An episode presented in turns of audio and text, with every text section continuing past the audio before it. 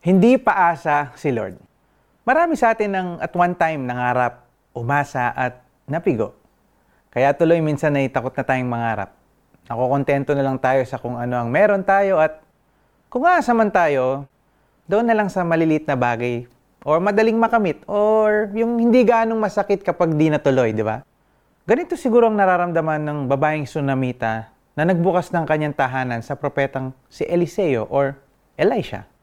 Dahil sa kagandahang loob na pinakita nila ng asawa niya kay Elisha at sa katulong niyang si Gehazi.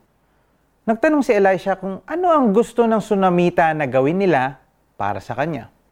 Nang sabihin ni Elisha na magkakaanak sila matapos ang isang taon, ang sinabi niya, huwag na po ninyo akong paasahin.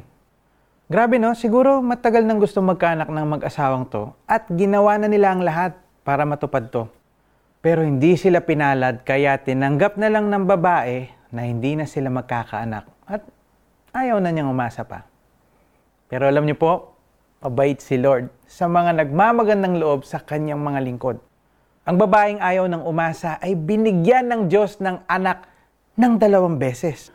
Una nung pinanganak ang anak na lalaki at pangalawa noong binuhay muli ni Lord ang bata matapos nitong mamatay.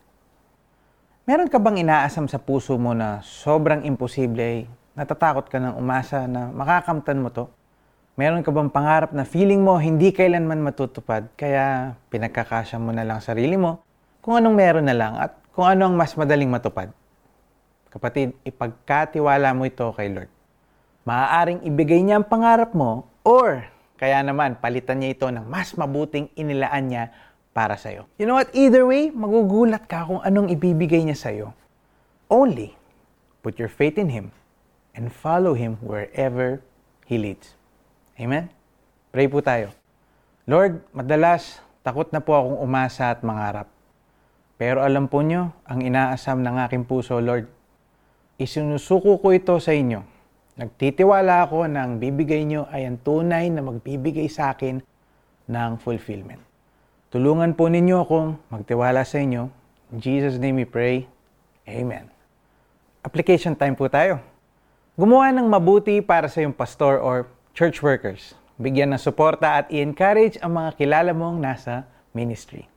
Sinabi sa kanya ni Eliseo, isang taon mula ngayon ay mayroon ka ng anak na lalaking kakalungin.